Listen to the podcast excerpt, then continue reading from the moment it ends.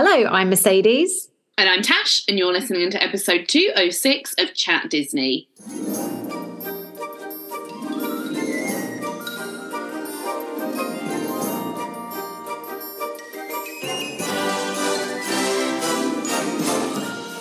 Welcome back to another episode of the Chat Disney podcast. And last week, you may have listened, and we talked all about the top 10 best Disney couples. Well, we thought we would follow on in true Chat Disney style. And so this week, we are talking about the worst Disney couples. But before we get into that, let's have a quick look at what has been happening in the world of Disney this week. So, this week we have some more Disney 100 news. We are, of course, now in the year of 100 years of Disney, Disney 100, as they're calling it. And that means there's going to be a lot more for us to announce over the weeks to come. But this week, and I'm sure lots of our listeners saw this on TikTok and Instagram because it definitely went viral, we got a first look at the Disney 100 exhibition, which is going to feature Walt Disney himself. You heard correctly, no need to rewind your podcast. Yes, the legend Walt Disney has passed away quite some time ago now, but Disney have used an archived video footage plus some AI tools to recreate a lifelike hologram of Walt. And it really is lifelike. If you've not seen it, definitely go check it out. This full size digital avatar speaks in Walt's voice and is going to be used throughout the exhibition for those that are lucky enough to go to it very exciting. I cannot wait to see this. Uh, heading over to Disneyland Paris with some news today, and they have revealed their 30th anniversary grand finale merchandise. And there's some really cute pieces in it. They've got a new pair of Mickey ears, which feature Mickey's 30th top hat, a new t shirt, hoodie, a spirit jersey, and a new Loungefly. So, very, very exciting indeed. And it does mean, obviously, that the uh, celebrations are coming to a close. And I'm not sure how I feel about this. We have had the first look at the Royal Pub in Disney Village. Now, I don't mean to to badmouth anyone that, that enjoys a, a Wetherspoons, but if you're a listener in the UK, to me it screams Wetherspoons. I'm just going to leave it at that. Yeah, anyone going to Disneyland Paris that's never been to the UK or maybe has only been a couple of times, but like is really interested in British culture, do not go to the Royal Pub because it is definitely accurate. Like the fact that there's a chicken tikka masala on there, which is the UK's national dish, but I just think you know it's it's um it's not going to be the best sort of British fare, let's put it that way. Moving swiftly on to our American parks, and really really exciting, the first ever non-stop flight from Orange County, Florida to Orange County, California, took passengers from Disney World to Disneyland in Anaheim last week. The air carrier is Breeze Airways, and their first Disney to Disney flight took off from Orlando International to John Wayne Airport last week on Thursday, the 16th of Feb. Really, really exciting. And a little bit of bad news for Walt Disney World. And I mean, come on, you saw this one coming. We talk about it pretty much every week at the moment. The Galactic Star Cruiser, once again, it is struggling. We shared back in January that Disney were slashing the prices and they'd been forced to cancel some dates during peak season due to really low uptake. Well, now there are more rumors circulating that the Star Wars Galactic Star Cruiser Hotel, which is at Disney's Hollywood Studios, has once again started to ramp up its offer of 30% and 50% discounts in some instances for select customers that are choosing to stay for, for three days and two night experiences.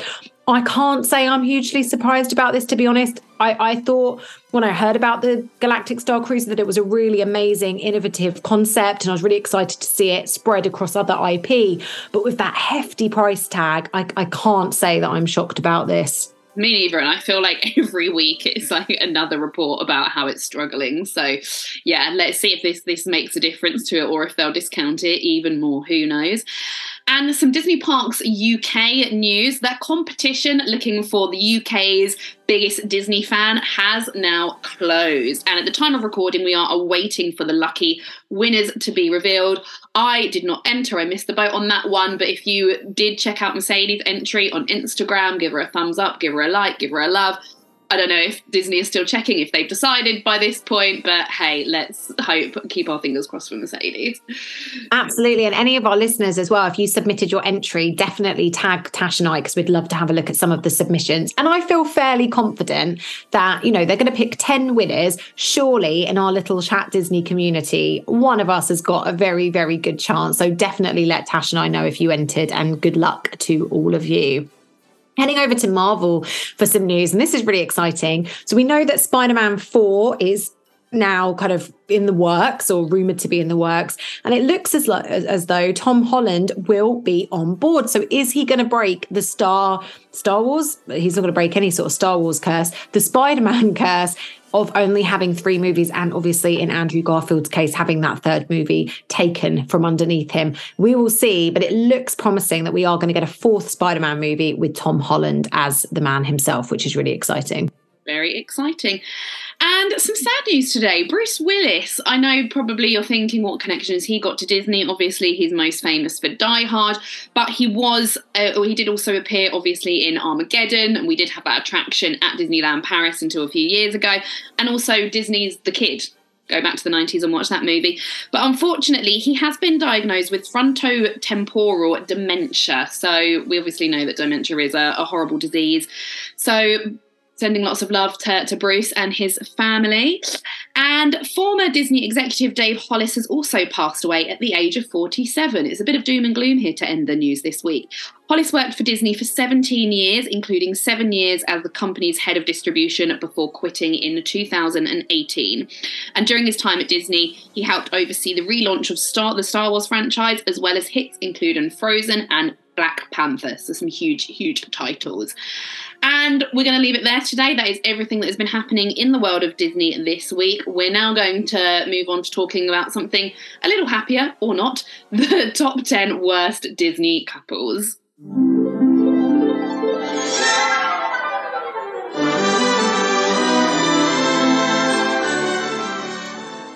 Now, before we get into this, Tash, I've been really excited. I've managed to keep this from you for a week. But I obviously wasn't present during our segment last week, which was um, a TikTok challenge. A TikTok challenge is where you have to name as many of one thing as you can in 60 seconds. And I don't want to spoil it because if you haven't listened to this TikTok challenge, you must go back to last week's Valentine's episode. It is probably some of the most entertaining chat Disney listening that I've heard, certainly for a very, very long time. Tash quizzed her husband, Benji, and it, it makes for um, interesting viewership. I'm not going to spoil it, but let's just say his knowledge of Disney couples is slim to none, I think is fair to say. So definitely go give it a watch. But I was curious because we always talk about Grumpy, my husband, and how he hates Disney, whereas your husband, you know, actively says he likes it, calls himself a fan nowadays. I would definitely call that into question after that performance, but there we are. So I obviously couldn't get footage of this because my husband is a bit more savvy and has his wits about him and would never appear on the podcast. But I did time him for 60 seconds to see how many couples he got. What do you reckon, Tash? I mean, he must have done a hell of a lot better than Benji. I feel like Chris is a bit like you, like he's got a bit of a sponge brain and he picks up on like these things just by you watching them in the background. So I'm going to go with he got 10. You're very close. He got nine. Um, I did disqualify one of them because I was being harsh, and he said Mulan and Captain Chang, and it is Shang. So I didn't let him have that one. um, but yeah, it was. I was very impressed with his performance. I then played him Benji's performance, and even Grumpy was quite horrified and found it very entertaining at the mention of one of our favorite Looney Tunes characters as well. Um, which, you know what? Tasha's shaking her head. It's funny because I've actually, and this is going to seem like a lie, but I promise I why would I lie about this? I have nothing to lie about. Like there's no reason, nothing to gain from lying about this. I did a Disney quiz once, and it was when I was at university. So any of my university friends listening to today's episode will know where this is going immediately. And one of the questions in the quiz was, Who is Daisy Duck's love interest? And the answer on the quiz was Daffy. And I lost my mind. so I think it's quite a common misconception. That is awful. Honestly, I've I've never been more disappointed in, in my husband or closer to considering divorce, to be quite honest with you. but yeah, you're mentioning that, like on ASOS, obviously, of all places, ASOS is a huge, you know, platform for buying clothes and things. Under Disney, they actually have a Looney Tunes hoodie. I think it's got Bugs Bunny on it, but it's it says on it it's like called Disney Bugs Bunny hoodie or something like that. It is horrifying. I'm literally googling this as we speak. It was a little while ago, so it might not be on there anymore. But okay, okay. I'm sure the community is like come for ASOS and it's been taken down. It's interesting as well. Like I've had situations, I don't know if you've ever had this Tash, where I'll say to someone like, oh, something, something about Shrek. And they'll go, oh, yeah, Disney. And I go, well, it's not Disney. And then they go, oh, no, sorry, it's Pixar, isn't it? And I'm like, right, just get out, just leave. I remember people always doing that at school. I, I, I messaged someone else the other day. I was looking at invitations for my baby's birthday on Etsy and I found a design and someone had done like an array of different Disney characters and uh, she had included Tweety Pie. So I just messaged her and I was like, Tweety Pie is not Disney. And she just messaged back a smiley face. love it. Love it. And for the curious listener out there, Tash is right. That Disney Looney Tunes t shirt is still on ASOS. If you type in Disney Looney Tunes or just Disney, it comes up. It's a men's oversized circuit training t-shirt and it's got a picture of Bugs Bunny tangled up in a skipping rope. So there we go. Maybe um yeah, we can get a shout out from from ASOS. Surely that's like a legal issue, right? That's like incorrect licensing. I don't know. Mm. But anyway, so if that has piqued your interest and you want to know what on earth Tash's husband could possibly have done to disgruntle myself and Grumpy and make Tash consider divorce, I definitely recommend going back to last week's episode. If you go to sort of like five ten minutes from the end, you can listen to his amazing, and it really is amazing, TikTok challenge. Absolutely. So we've gone off on a little bit of a tangent there, but it's all relevant. It's all relevant.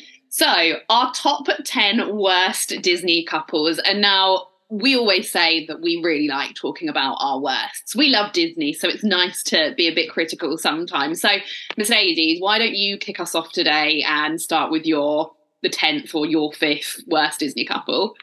Okay, so in number 10, and I really don't want to get any hate from anyone for this. It's just subjective. What goes on between, you know, a man and wife or a man and man or a wife and wife behind closed doors is entirely, you know, dependent on the couple. And I don't know the intimate details of these couples' relationships. So I just want to put that caveat out there. This is just what we see in the movies and in the TV series and franchises and so on in which these characters appear.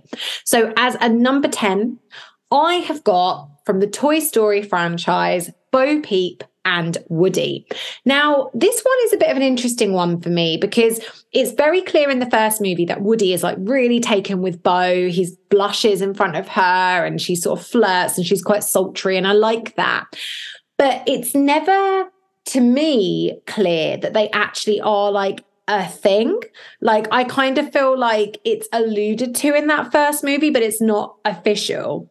Then we cut forward to Toy Story 2 and it's pulled out a little bit more. Like i'm thinking about that final end scene and you've got jess and buzz jess and buzz jessie and buzz kind of like with their arms linked and bo and woody like the four of them are standing there but again, it's kind of it's just hinted at. Then, of course, we don't have Bo Peep in the third movie, and that's actually really sad. It's because her original voice actor passed away. And then fast forward to the fourth one, and she's like the love of his life, and he gives up everything obviously, you know, for himself, but to be with her. And it, it kind of feels to me that it accelerates a little bit too quickly. We don't see the love grow.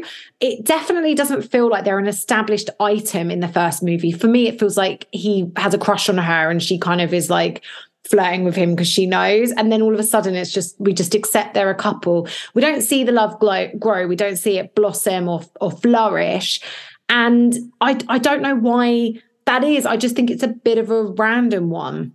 Yeah, I completely agree with you. I think that you've articulated that very well. It is like in in terms of you know a, a, love story, it's very lacking in what we would want to see, and it just feels a little bit unnecessary. Like we don't need it. And yeah, I think you're completely right. That fourth film when she returns is so, so random.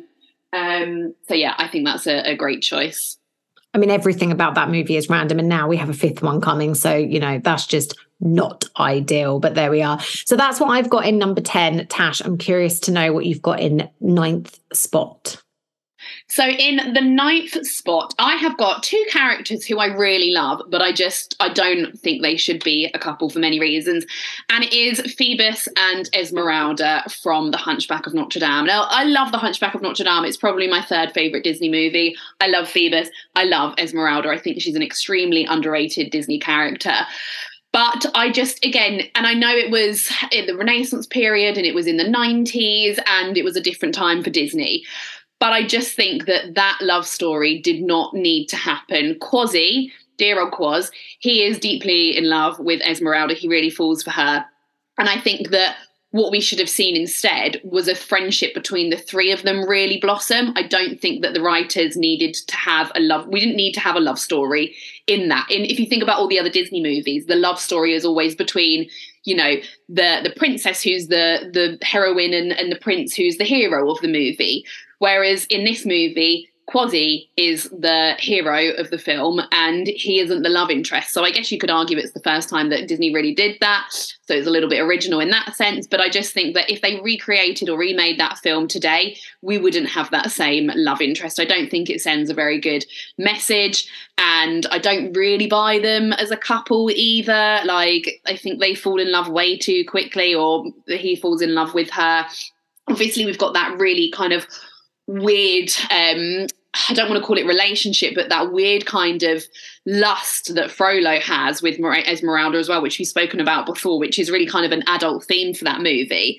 And I just think that the whole Esmeralda Phoebus thing, like they kind of put it in because they felt that they needed a love story in it. And I really think it's unnecessary. Yeah, that's really interesting. I'll start off by saying what I like about their relationship, and then I'll go into like why I think it's problematic. I like the fact that and this is going to sound awful, and I'm going to get so much hate for this, but whatever. If Esmeralda had ended up with Quasi, let's be honest, that would have been a little bit unrealistic. And I'm not saying for any reason that he doesn't deserve love and he doesn't deserve to be with a beautiful woman. I don't think that. And he does get his happy ending in the second movie with Madellaine, who is another beautiful woman. So that's great. But their relationship is almost like a little bit parental. Like she really nurtures him and cares for him. And he does look up to her and have a crush on her because she's Esmeralda and she's hot. But she really nurtures him. And it's more like a brother sister relationship or a mum and a son. Like she really takes care of him. And I don't think it would be appropriate for her to end up with Quasimodo. And I just, I realistically, I just, that's not going to happen for whatever reason. I just don't think that that would have been viable. I think you're right, Tash. I think because it was the 90s, they felt, well, we need a love story. So we'll just, we'll put her with Phoebus. And I actually don't mind that. They're both kind people. It's that real kind of Romeo and Juliet storyline where they're from different opposing sides. Um, or, you know, we see it with Pocahontas and John Smith as well. But re- the reason I think it's problematic, you're right that we don't actually ever see them fall in love. It's just like, oh, yeah, that's a thing, which is weird and it feels almost like you're hot she's hot like let's put you together. That's kind of like all they have in common is that they're like basically not quasimodo. Like that's the only thing that unifies them. But like joking aside it's really problematic for a lot of reasons. And again i've just likened it to kind of pocahontas and john smith.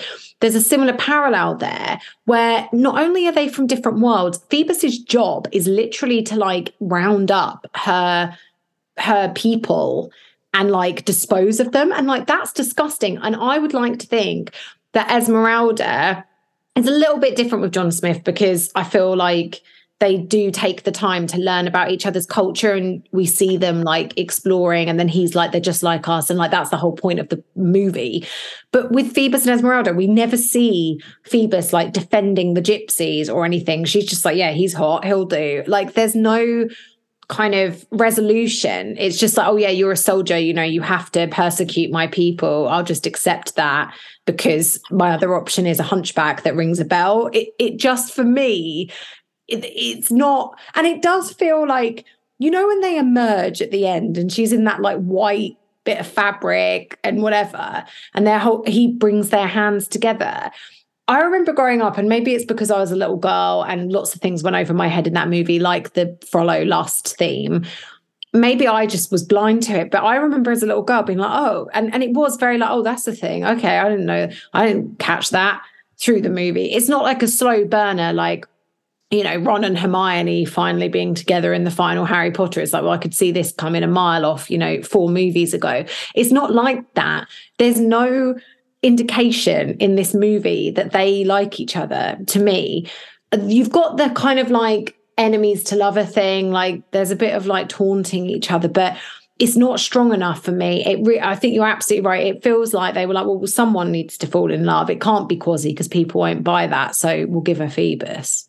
Yeah absolutely. You're completely right. I think that we see him being kind to her and that's when we learn that he's actually a good guy but leave it as a friendship. Like I said, like I would love to have seen like the three of them that scene at the end, them come out together and all hold hands together. It's not like they need Quasi's blessing, like when he puts their hands together. I think that it should have been we've created a great friendship here. Yeah, I completely agree.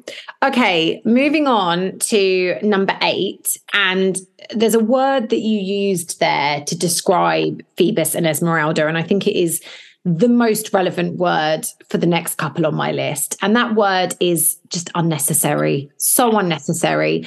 So I've got Jack Skellington and Sally from The Nightmare Before Christmas. And I know that there is an uproar and an outrage going on right now amongst probably about 50% of our listeners I know that Jack and Sally are iconic. I know that there's that line. I can't remember what song it's in. It's like some sort of like emo band, rock band, and it's We Can Live Like Jack and Sally if we want to. I know people get that tattooed on them. And I know that there's a lot of Jack and Sally merch and all that good stuff. I know.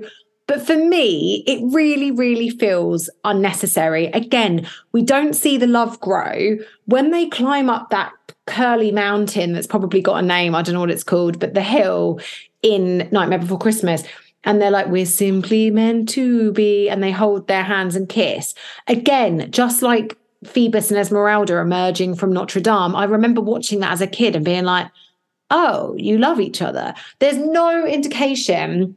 Sally wants to protect Jack and save Jack, but I just thought she was like a decent human being. And like that's kind of the the the trope right? Or the the thread of Sally's character is she's a man-made character. She's made by Dr. Feckelstein or whatever he's called but she's the only one with any common sense in Halloween Town. And Sandy Claus even comments on it. He's like oh she's the only one with any sense around here. You should listen to her. She's the only one that's like we are Halloween characters. We should not be putting on Christmas. This is dangerous. You're going to get killed I just saw her as like a smart, feminist, strong, powerful woman trying to protect her friend. And then out of nowhere, they kiss on a mountain, and that's the final image of the whole movie. And like, I know again, he goes to save her, like, but it, it, you could change Sally to any other character, and all of that movie works up until the kiss. You could, you know, you could change. Well, Jack could fall in love with any kind of character. I mean, they're freaky, scary creatures, but it doesn't have to be, it's not about love. It could be zero, for goodness sake. It could be his pet dog that's trying to warn him about Santa and Christmas, and then Zero gets kidnapped by Oogie Boogie at the end. And like, it doesn't, it, there's no hint of a romance at all. Like, the only thing I can think of is when she takes him that pi- picnic basket and he like accepts it and he waves and she sort of like runs away because she doesn't want him to see her. But like, it's so subtle that again i just remember being a kid and maybe i'm just not very switched on to these kinds of things and probably throughout my life i've not been switched on to like when people have had a crush on me or a crush on my friends. I just carry on like living my normal life not really noticing. But I really, really remember that moment. The first time I watched The Nightmare Before Christmas, seeing that kiss that we're simply meant to be, the reaching out of the skeleton hands and the kiss, and thinking, oh, they're a couple. It just feels unnecessary for me. I completely agree. And it, it, reminds me, it's a similar kind of thing, I think, that you were talking about with Bo and Woody and how they accelerate that love story. And again, the vibe I get is that Jack's this big th- figure, and Sally has a crush on him, and that's why she wants to save him, but they're friends. And then he does not once in that movie, I mean, you know I'm not a huge fan of that movie, so I could be wrong here, but to my memory, he does not once display an interest in her, not once. And then it is just that random bit at the end. And it's that whole thing, like, again, I guess because she's like trying to save her, like, oh, I'm going to fall in love with her. I just don't buy it. And I don't buy their personalities working together as well. And yeah, again, I know that people think they're uh, they're iconic and, and they love them, but for me, it's yeah, it's a big no one. Actually, I'm glad that you had them on this list because I didn't think of them, but definitely I would have put them on mine. Yeah. And like, I don't, it doesn't offend me that people think they're like couple goals, but I'm like, come on, there's so many other people to choose from. And if you want to know who we think is worthy of aspiring to, then definitely go check out last week's episode. So that's who I had in eighth spot Jack Skellington and Sally from Tim Burton's Nightmare Before Christmas. Who have you got in number seven, Tash? So in number seven, I have, and again, people might think this is a bit of a controversial one but I had to have a classic love story in here, and this is the only one that I could think of, and it is Snow White and Prince Florian. I mean, come on, they don't know each other at all. And I know that, you know, the whole story is her you know, someday my prince will come, dreaming of a prince. She wants to fall in love with a prince, but they literally don't know each other. And I know this movie was made a very long time ago in the 30s it was a different time. Disney would never get away with producing a story like that now. And I know it's based on a classic fairy tale as well. However, I just think I'm I'm trying to take it out of context here and not look at it in the time that it was made. And come on, like she literally sees him once and falls in love with her, uh, falls in love with him. Like I don't buy it. He's a prince. She's in rags they just I don't believe their paths would ever cross. Like at the end, when it's him that comes to kiss her, how has he ended up there? Who's got him along? Like just because she's in love with him, they don't know each other. They've never, never met, and yet they go off and they live happily ever ever after together. There's also the big controversy now about it being an un, unsolicited kiss, not unsolicited. What's the word I'm I'm looking for? Um, um, what's the word I'm looking for? Like unconsenting. Unconsented. That's where God, my brain. Um, yeah, about it being an unconsented kiss. Um, and again, I think you know I'm not coming for Disney here. You do have to look at this movie at the time that it was made. However, I know I'm taking it out of context here, as I just said. But yeah, all these things aside, I just don't don't believe that a prince would fall in love with a random beautiful woman who lives with seven dwarves. And then what happens after that? Like they go off and live in in the palace and then uh, like the dwarves bridesmaids at the wedding? I don't know. Like i just i'm not i'm not a fan of that relationship. And again like we don't know prince florian. We literally see him at one point in the beginning and then at the end. We don't see a love story blossom or a love story grow between them. We don't know if they have any chemistry or connection whatsoever. So for me it's just severely lacking. So it's a big no no yeah, absolutely. And I think that this one's interesting because we do see this a lot in Disney movies and not just Disney movies, any sort of princess fairy tale movie is a common trope. And Snow White is the one that started them all. So it was kind of the standard for what a relationship looks like, what little boys and little girls should aspire to. And it is really weird. They don't talk, they don't even have a conversation. Like they literally just sing that song and that's it. And what even is the song? Oh, I'm wishing for the one I love. Yeah, to find me. And then she's like scared of him as well. She runs away from him.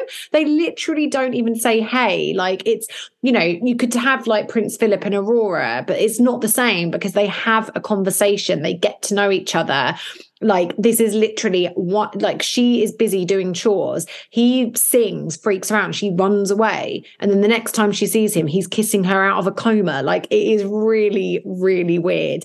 It almost feels like when you watch that movie that there were more scenes of him and with her and they've been cut from the film. I mean his name prince florian i don't even know where he's got that name and why we call him that because it's never once mentioned in the credits of the movie or like it's just you know, he doesn't have a character. There's no character development. So actually, it's really difficult to comment on their relationship because again, we just don't see it. It goes in, you know, a million miles per hour from first initial meeting, in which she is terrified to marriage. And that just is crazy. Yeah, absolutely. Yeah, there there had to be, like you say, it's done. It's done a load, but yeah, I had to go with the the first one that started, the one that started it all. Um, okay, let's see what you've got. Have you got any stereotypes? I've got a bit of a stereotype, but it's also it's just this one again is going to ruffle feathers. I'm here for the abuse today. I've gone all strong with uh, Jack Skellington and Sally, and I think this one as well is probably a really controversial one.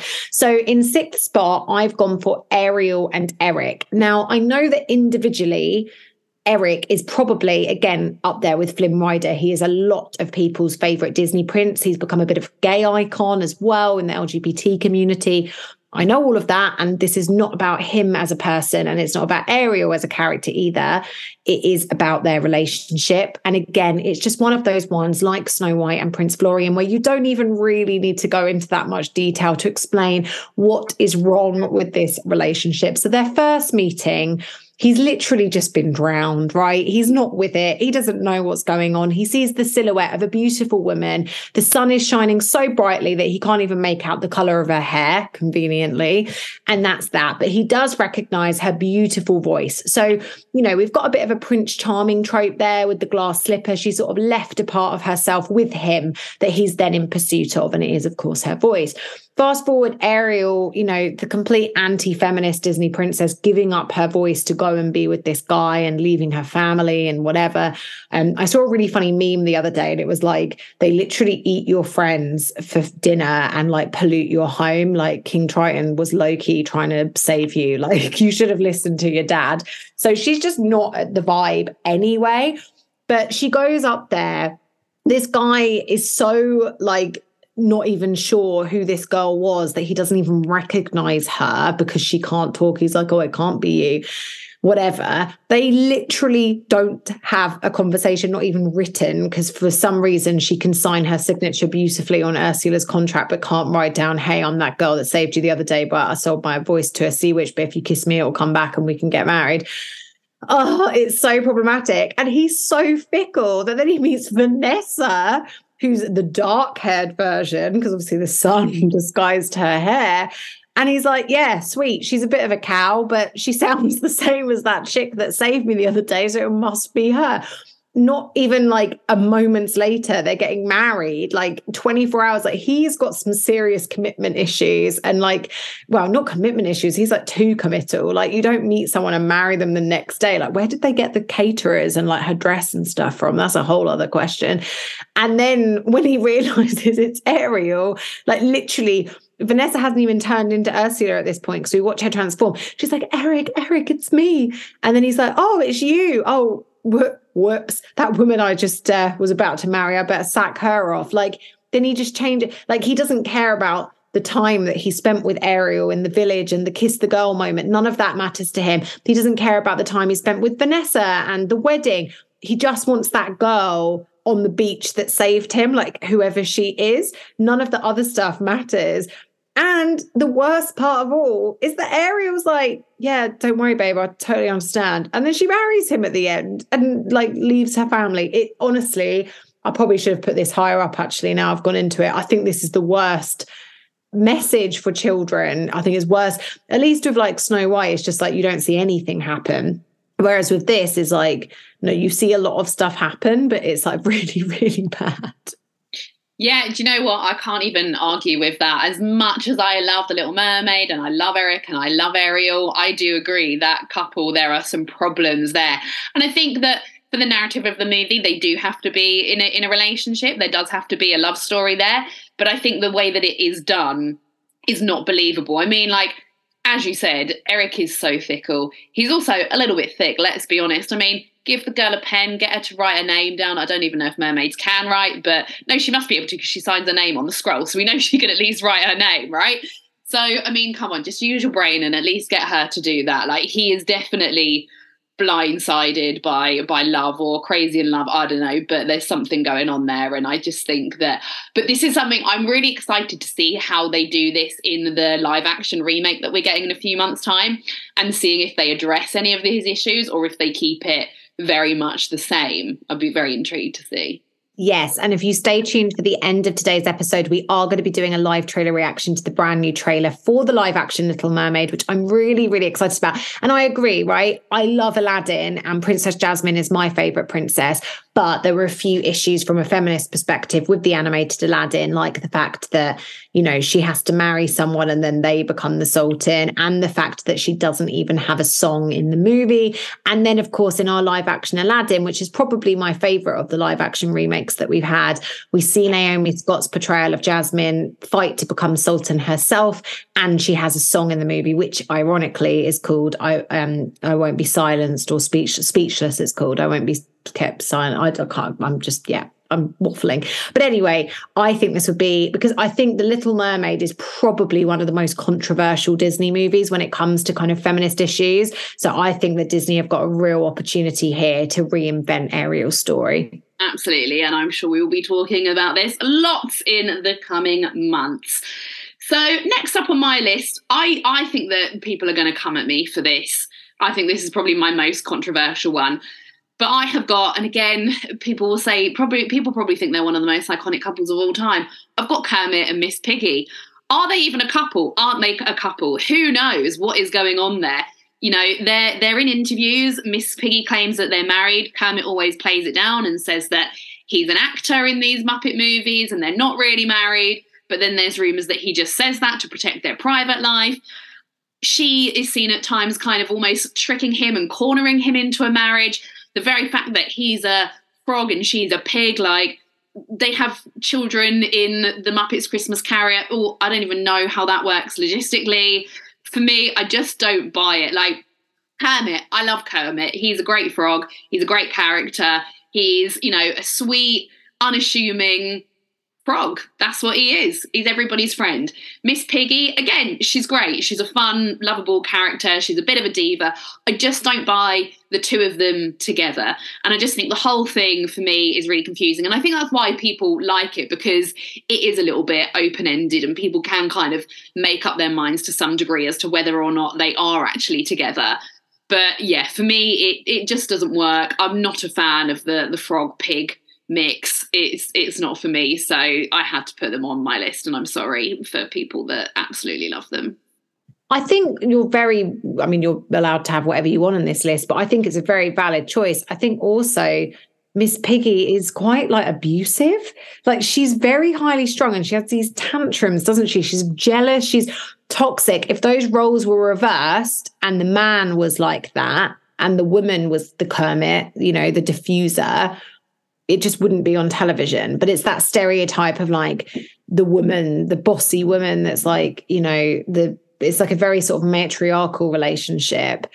But like I actually would say it's borderline abusive. Like she doesn't, she's like, oh Kermie, I love you. But like I feel like she's quite toxic in many, many ways. So again, it's just not a very good portrayal of a couple for children yeah, I think she gaslights him quite a lot. Like it's a very odd dynamic that they've got going on there. I agree. And I feel like, you know, back in the day, fine, but like there's been so much new Muppet content. And obviously they don't want to change her character, but like they could like she is positive towards Kermit, to be fair, but like mm, I just she's she I really dislike her as a character and I feel like I'm letting that affect me. But like it's just not she again just like ariel but for different reasons she's not doing anything for the women's the, the women's kind of viewpoint um in in movies absolutely yeah it's very very outdated Indeed. Right. So that's what you've got in number five. We're now moving on to our top four. And in fourth spot, just narrowly missing out on our top three positions. I've got one. I don't think this is controversial, but I feel like sad putting it in there because I really like the movie and really like the characters as individuals. But I've gone ahead and I've put Mulan and Captain Shang. And this is another one where, you know, we've spoken about this before, Tash. It's so, so unnecessary. She absolutely does not need a love interest in that movie. Absolutely. The story could be exactly the same. You could still have him turn up at her family's home at the end and apologize. There's no need to have that romantic thread in the movie. So much so that Captain Shang was actually removed from the live action Mulan. He's not even in that film because it doesn't add anything to the story. I find it, I mean, it's a very, again, Captain Shang's a bit of a queer icon. Because there's definitely some kind of homoerotic, almost bisexual vibes that this is a man that he trained with for like a long, long time and became incredibly close to and trusted implicitly. He was, you know, his ally in a war, for goodness sake. And then as soon as he finds out, you know, she has a pair of breasts. He's like, oh, great, we'll date then. I mean, that's not normal, is it? It, it, it? It's that's weird to me. He also, again, I know it's the military, and I know that you know soldiers, army is is like a really disciplined environment, but you know, we're not going for historical accuracy here. This is a Disney movie. And I feel like, again, he's a really abusive, quite aggressive character. He's really horrible to Mulan when he finds out that she is a woman as well. It's not like he's like, oh my God, you're a woman. Oh, you've been through so much. I really respect you. I've got so much admiration. And then his feelings grow. He's actually really dismissive of her. It's not until like all of China are like, she is a hero that he's like, yeah, actually, yeah, like uh, that's not true. Actually, he does kind of help her at the palace and whatever. But like, I just, again, it's so unnecessary. You could have that movie and it could be exactly the same. He could just come to her parents' house at the end and apologize. There doesn't need to be that romantic undertone. And then fast forward to Mulan 2, the terrible sequel. But if you have happened to watch it, you'll know that they actually break up for a period as well.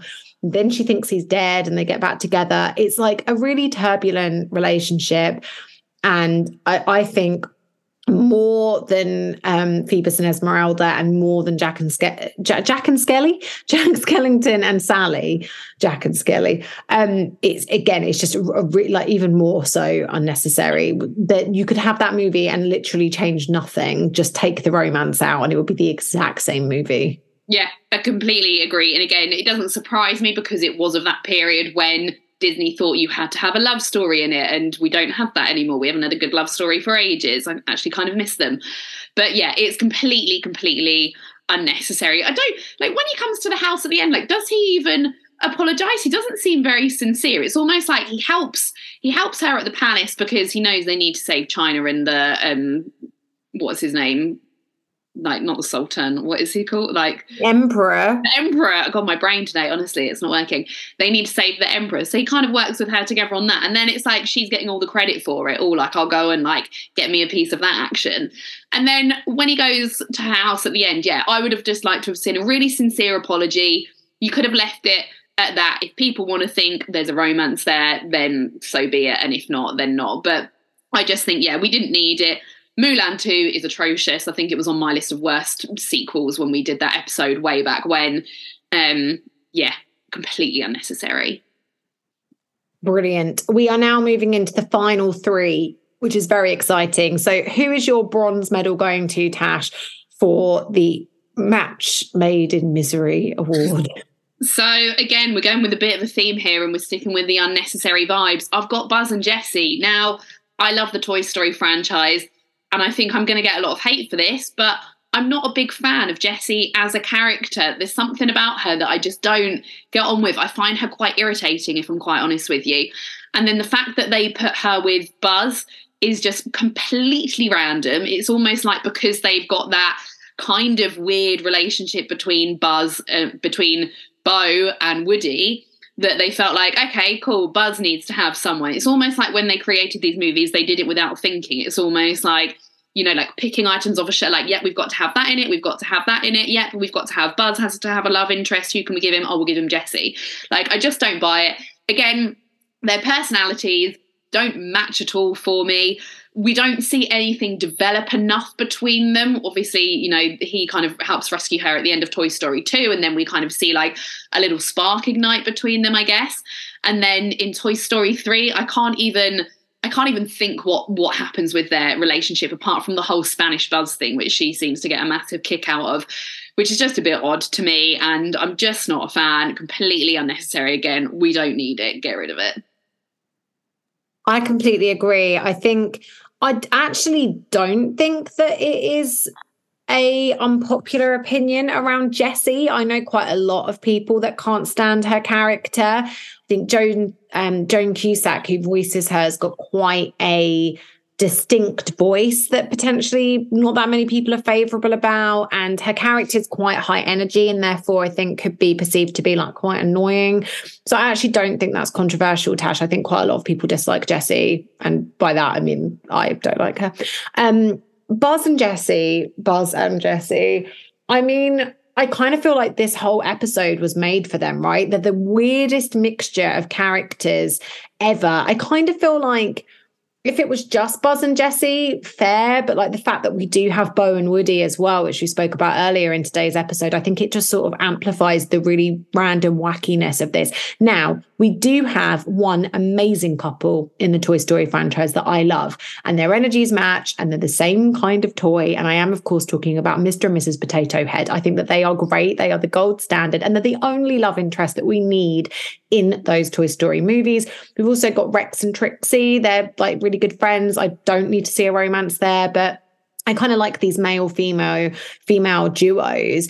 And actually, like we don't see that much interaction between Woody and Jessie after that initial meet in Toy Story 2 because it's kind of taken away from us because Woody's always with Bo, Buzz is always with Jessie. And I think that's sad. So I, I agree with you. I just think it's weird. Like toys don't do toys need even a romantic like Mr. and Mrs. Potato Head's different because the toys have literally been designed. Oh, we've got Barbie and Ken as well. Completely forgot about Barbie and Ken. And again, I really love their relationship. I think it's hilarious and kind of playing on gender or traditional gender stereotypes and gender roles. We've got this very sort of campy feminine version of Ken that I absolutely love. And I think is a really, really nice change basically to the kind of, you know, the male toys that we see in, in the Toy Story franchise. So yeah, I just I don't think that Buzz and Jessie absolutely without question deserve to be on this list. I don't think that's controversial. I think most people would agree with you. Do you know what? I'm absolutely gutted that I didn't think of Mr. and Mrs. Potato Head for the best Disney couples last week. Like they should be up there in the top 10. They're so good. I love them. They're just like they're your classic old married couple. They remind me of like my grandparents. They're brilliant. I think they should have been in the top 10. Yeah, I did. I did think of them last week actually, but um, for me, it was like a trade off between Mr. and Mrs. Potato Head and Mr. and Mrs. Incredible, and I went for went for the Incredibles. So there we are. Okay, we're at the final two. This has flown past. So, this is my pick for the worst Disney couple. And I might get hate for this because I think it's a little bit of a cop out because they're a couple that are no longer a couple by the end of the movie. Massive spoiler there. I am, of course, talking about Princess Anna and Prince Hans. Now, I had Anna and Kristoff on my list of best couples last week, so definitely go back and give that a listen. I explained my reasons of why I really like their relationship. Let's take Hans being a villain out of it for one second. And I know it's really difficult to do that. But I remember watching this movie for the first time, and I actually didn't cotton on to the fact that Hans was the villain. I definitely realized immediately that like something was up because I was like, this is like, you know, the 2010s, and you're telling me that you've gone back to the days of Snow White where she's literally just bumped into this guy at a ball and they're proposing their love and singing this stupid song to one another. So I definitely knew like they weren't going to stay together for the whole movie, especially when she met Kristoff. It was very, very predictable. But the twist at the end, I absolutely didn't see that coming. So I think that that is fine and well. We know that Hans doesn't really love Anna because we get lots of signals throughout the movie he doesn't go to save her. He like takes care of Arendelle. And I know that that's what she asked him to do. But if he had the same sort of like love and kind of passion as some of these other Disney heroes that we've spoken about, we spoke about last week, there would have been no question. He would have gone to the North Mountain. He would have put somebody else in charge, maybe like one of the household who actually knows the townspeople of Arendelle, Arendelle or, or whatever. So that's like a massive red flag. Then the biggest red flag for me of all with their relationship is the fact that Elsa does not agree. And take it from someone who's been in some pretty awful red flag relationships over the, the course of my life. When your friends and family are telling you not to be with somebody and telling you that they do not give their blessing to your relationship and they don't want to be involved in it because they don't agree with it, they're saying that because they love you. And we know how much Elsa loves Anna. That is the whole point of the Frozen franchise is that sisterly love, that sisterly bond. It's ultimately what saves Arendelle. And Elsa does not approve of Prince Hans. For whatever reason, she says they've just met. I just get the vibe that she doesn't really like him, let's be honest. So there's a lot of issues with this it's very different. I, the reason I've not got it, well, I have got it pretty high, but the reason we've not got it in number one, Tash will reveal number one, is because of the fact that I don't think that Anna and Hans relationship, whilst I've put it high because it is the worst relationship, obviously, he's a villain and just using her for power. I actually think, in the context of our society and of children watching these movies today, it's probably the healthiest depiction of a relationship in any of these movies because it's there to show children this is not healthy, this is not normal. And then Kristoff is given to us as like the alternative. And I do think that's a really normal, healthy depiction of a love and a, and a relationship blossoming. So I don't think this one's damaging in any way because, as I say, it's put there to show us this is weird. But obviously, it's the most problematic relationship of the ones we've spoken about so far. Yeah, definitely. In the context of the film, I love it and I love that twist. I definitely didn't see that coming. Disney hadn't done that a million times by that point. So I like it in that respect and I do think it sends out a good message. But yeah, I mean, let's let's look at it. What's that comment like when she says something about being normal and he's just like, "Yes, you are completely normal." Like there's so many red flags. Yeah, absolutely. Absolutely. He just, he, yeah, it is really obvious when you watch it back with hindsight. But I agree with you, Tash. I think Disney did a really good job to disguise it. So before we kick off, um, or, or Tash lets us know what we've got as the worst ever Disney couple, have you got any dishonorable mentions? Oh, good question. Um, I mean, my dishonorable, I've got a dis- dishonorable, dishonorable mention. And again, it's that question mark over whether they are a couple or not. It's more like, a crush, but Peter Pan and Wendy. Now, I'm not a fan of either Peter Pan or Wendy, to be honest. I'm not a massive fan of that movie. And we definitely see that she's got a crush on her, um, on her, on him. And there's a lot of jealousy involved, and like the scene with the mermaids and with Tinkerbell, etc., etc. And again, I just I don't like it. It's not for me. I think it's unnecessary. We don't need to have any relationship between them hinted at. So yeah, I'll give or take that one. That's fair enough. I've got a few dishonorables. We've got that trope that we see a lot where male Disney villains lust after our female hero. So we see this with Jafar and Jasmine. He wants to marry her and he locks her up and puts her in a sexy Princess Leia esque red outfit. Then we've got Gaston and Belle. I mean, that is just horrendous. Frollo and Esmeralda, we touched upon earlier. So there's a lot, a lot of that that I don't like. Um, I don't know if you can call them couples because none of these actually date officially, but there we are. And um, the one that I've got is Dolores and Mr. Mariano or whatever he's called from Encanto. I hate that. I really, really hate that because he just wants to get married, like doesn't care who it's for or who it's to, rather. And she knows this because she's overheard his thoughts in the village. She says to Isabela, like, he wants to have 10 babies or whatever it is. Like, and obviously, Bruno says the man of your dreams is just out of reach, blah, blah, blah. So she's just like, oh, great, now he's available. But it's like, she's definitely second fiddle to her cousin Isabela. And I think that's really sad that she's still like, it's good because she puts him in her place. She's like, slow down when he's like, oh, let's get married. She's like, slow down, which is healthy. But I'm still like, he wanted to be with your cousin. Yeah, I completely agree. Like, he is another one. I think he's a bit of a pretty boy. Um, I don't think there's a lot of depth to him, and I'm hoping that if we do get an Encanto 2, which I will not be surprised about, that that relationship is dead and buried. I hope so too. And I definitely think Isabela could potentially be a lesbian. And in fact, the voice actor that voices Isabela actually did an interview where she said she was like, I, she went, I think, and then she corrects herself and she goes, No, I know that Isabela is gay. And I think that's a really interesting. If you look at the Isabela storyline, how she feels she has to marry Mr. Mariano for the family, and she's like, I don't actually want to marry him. Putting that layer, I think, makes it even more interesting. Amazing. Love that. Right. So we are on to the worst Disney couple of all time. And for me, this was a surefire one. There was no other question. I've got, and again, it's that whole unnecessary thing. I've got Fix It Felix and Tamora Kowloon, Cal, Calhoun, however you say her name.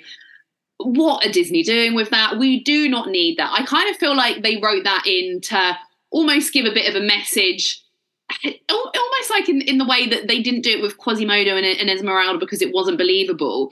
I feel like they've kind of done it with this to kind of be like, oh, you can be anyone and you can get the girl of your dreams, blah, blah, blah. But I don't buy that. They're not a realistic couple at all. They've got absolutely zero in common. Their personalities couldn't be more polar opposite. And I know that opposites attract, but come on, within reason. And I just hate it. I think it's so unnecessary for the story. We don't really see much of a story or a romance develop between them. And it just is not for me. I I just angers me. I hate that relationship so much. I'm not a big fan of either of those characters, to be honest with you as well. So for me, yeah, just let her go on and be a badass woman. She doesn't need a little man.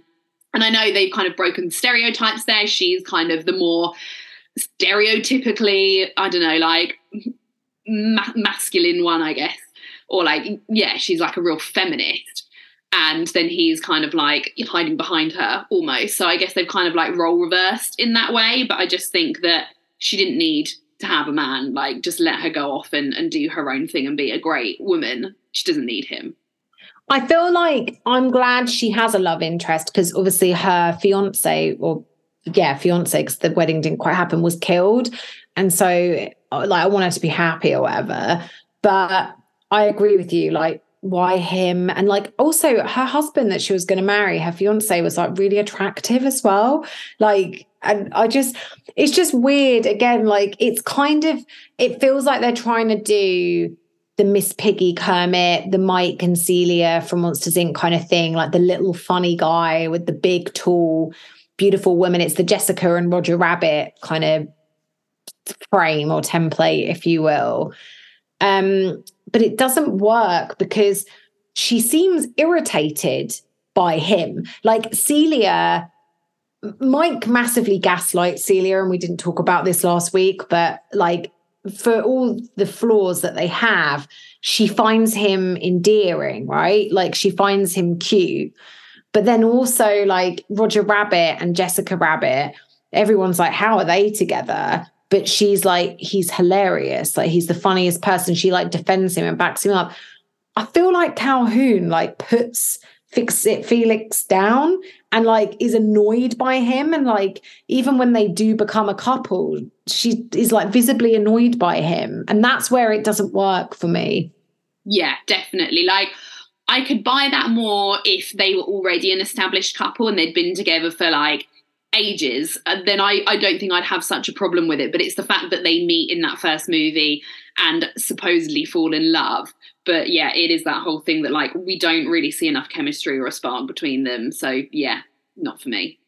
There we go. So that is our list of the worst ever Disney couples, our anti Valentine's Day episode, if you will. Definitely let us know what you thought was your favorite couple on this list. Maybe we missed somebody last week, or maybe there's a really awful couple that we completely forgot to include. Do let us know. As ever, you can send us a tweet at Chat Disney UK. You can find us on Instagram at Chat Disney. We are now going to move into the final part of today's episode, and we are going to be giving our live reaction to the brand new Little Mermaid live action teaser trailer. Well, what are you waiting for? I don't know. Something amazing, I guess. So, going into this, Tash, obviously you're a huge Little Mermaid fan and Ariel's your favorite Disney princess. I know you're really, really excited about this live action. But we have spoken about how there's been a lot of live actions recently, and does Disney need to keep doing this? So I'm really curious to kind of know before we watch this where your head is at with this one. So yeah, I hate myself for it because I hate that they're doing live action after live action. We don't need it. We don't need the Little Mermaid. The the original is to me the best or one of the best Disney films, the top three. I absolutely love it. They don't need this. However, I can't help but be excited about it. And I cannot wait to see, you know, Halle Bailey playing Ariel. I think that that has been cast really well. I'm really excited to see how they're going to do Flounder and Sebastian. Um, and I hope that I'm I'm worried about the CGI. I think sometimes in these live actions it can look a little cheap. I think in The Lion King it didn't really work because the fact that they made them they were so realistic, it kind of sucked all the emotion out of the animals' eyes. Um, and then I found I wasn't really able to connect. So I'm very nervous about how um, Flounder and Sebastian are going to be presented to us. And I don't think we see we're going to see them in this trailer. Um, I don't think we're going to see them for a very long time. right until maybe like the full trailer comes out just before the movie is released. Um, I'm also ner- nervous about Ursa, and I know we get our first glimpse at her in this trailer. Um, so that is kind of where where my head is at. But saying that, I did like Beauty and the Beast. I did like Aladdin. Little Mermaid is another classic fairy tale Disney story. I'm hoping that they do us proud, and I am hoping that they do change some of the story to kind of answer some of those problems that are, that we have within the first one that we spoke about earlier. Amazing. So I actually didn't know that we're going to get our first glance at Ursa, so I'm really excited about that. Um, you've obviously you haven't watched this trailer, neither have I, but you've obviously like read some stuff about it because you mentioned Ursula there. Have you heard anything else about it? No, that's it. Okay, I'll be honest and say I've heard one thing and I'm going to be looking out for this. And unfortunately, Tash, it does speak to one of your fears there is a screenshot that I've seen going around and it's a meme. And it's actually, if you Google like the Little Mermaid teaser trailer on or, or, search for it on YouTube, it's even the shot that comes up of the video before you press play, which I can't believe Disney have done. But maybe it's because, well, actually, I'm not watching it from the official Disney YouTube account. So that might be why. But there is a moment of CGI of Ariel that I've seen. And I, I don't even have words for how bad it looks. So I'm just putting that out there. It's her face as well. So no excuse. Should we just dive into it? I can't wait to see it. Love the pun. Let's do it. Oh, I didn't mean to do that. Out of the sea,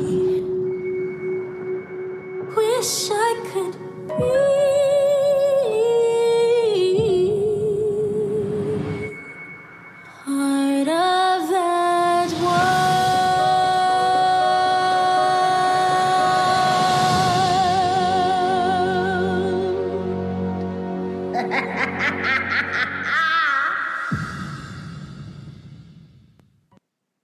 That's literally it.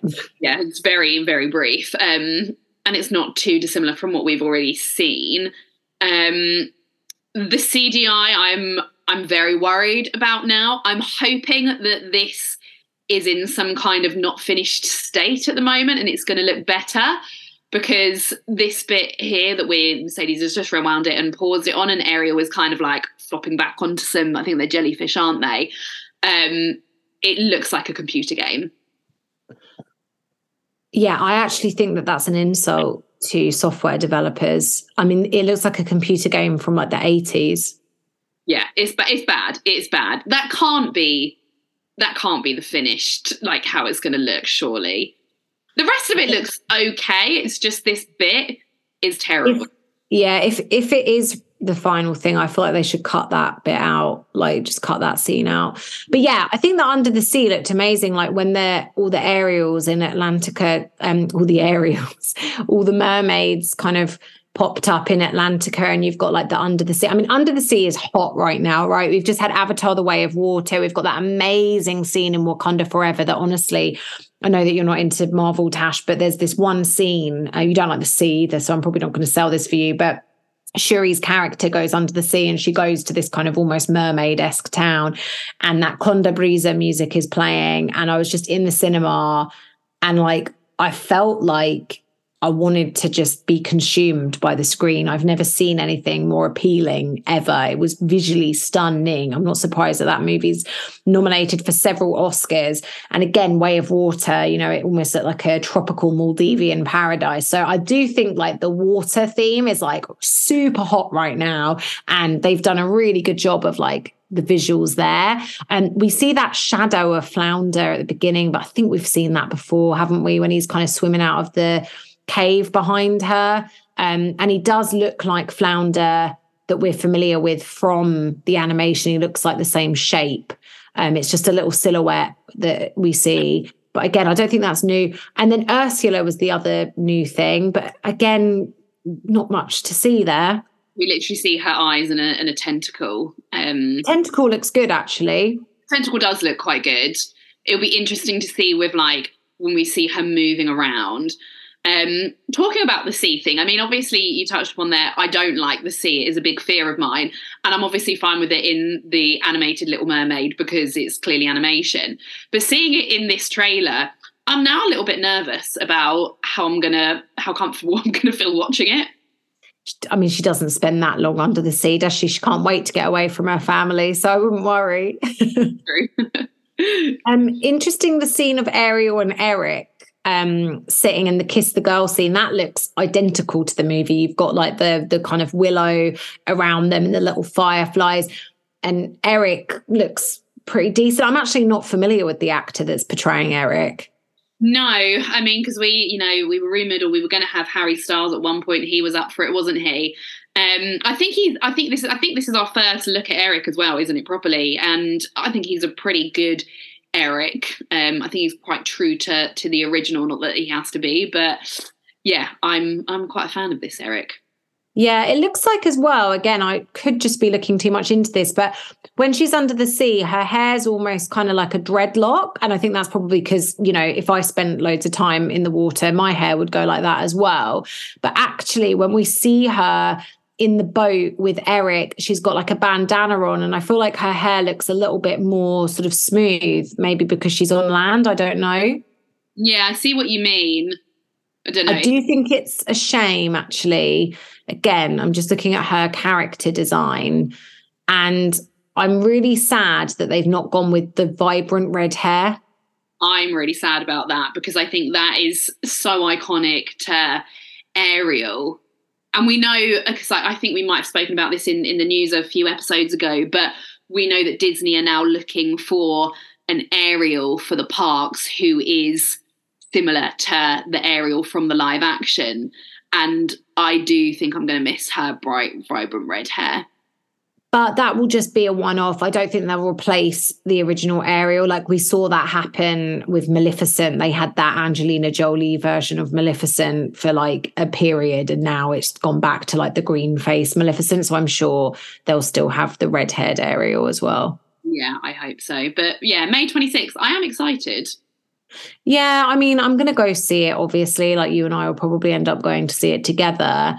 But like, I've got really low expectations of this one. I think I had really low expectations of Aladdin and it, it really pleasantly surprised me. I, I'm not that into The Little Mermaid, to be honest with you, the original anyway. So maybe that's good. Maybe the fact that I've got low expectations and I'm not that passionate about The Little Mermaid means that I've got more to kind of enjoy when I watch it. We've, Um, got, some, we've got some new music from Lin Manuel Miranda as well in it, if I'm not mistaken. What? So I'm yeah, I believe so. Um, just double check that, but I'm sure that he has something to do with The Little Mermaid. I don't know if he's written new songs or if he's composed something. I don't know. But obviously, you know, huge Lin Manuel, Lin Manuel Miranda fans over here. So I'm very excited to to kind of see how he's putting his stamp on it and what that is going to entail. Yeah. So uh, this is crazy. So I've yeah, he's written four new songs. He's also a producer. So that hugely encourages me. Yeah, definitely. I mean, we only have to look at, you know, Encanto Moana to know that he has only done the Disney company favors with those movies. I know you're not a massive fan of Encanto of, of, uh, of Encanto of Moana Mercedes, but um yeah, soundtrack wise, it's it's very strong. So yeah, I'm excited that we're going to get some new songs in in this movie. Also scared, but excited. Yeah, I mean, I love Speechless. I love Speechless, and that was Alan Menken for Aladdin, the live action. So I I have no worries about this. I think it'll be great. Also, the director of this movie is Rob Marshall, who I'm a really, really big fan of. Rob Marshall, if you're thinking, who's that? He directed Chicago with Renee Zellweger and with Catherine Zeta Jones. He also directed Memoirs of a Geisha, Nine, Par- Pirates of the Caribbean, the fourth one, funnily enough, the one with the mermaids in. So he's no stranger to mermaids in film. And I think the mermaids in Pirates of the Caribbean look amazing. Uh, Into the Woods and also Mary Poppins Returns. So he's no stranger to fairy tales, musicals, big production see he seems like the perfect choice for this yeah definitely well we shall see and i'm sure when they release a full trailer we will do another trailer review but that pretty much concludes everything we're going to be talking about today as always, we will be back next week at the same time and same place, and we look forward to speaking at you again then. See you then. Bye. Thank you. Goodbye now. Goodbye. Goodbye. Thank you. Goodbye.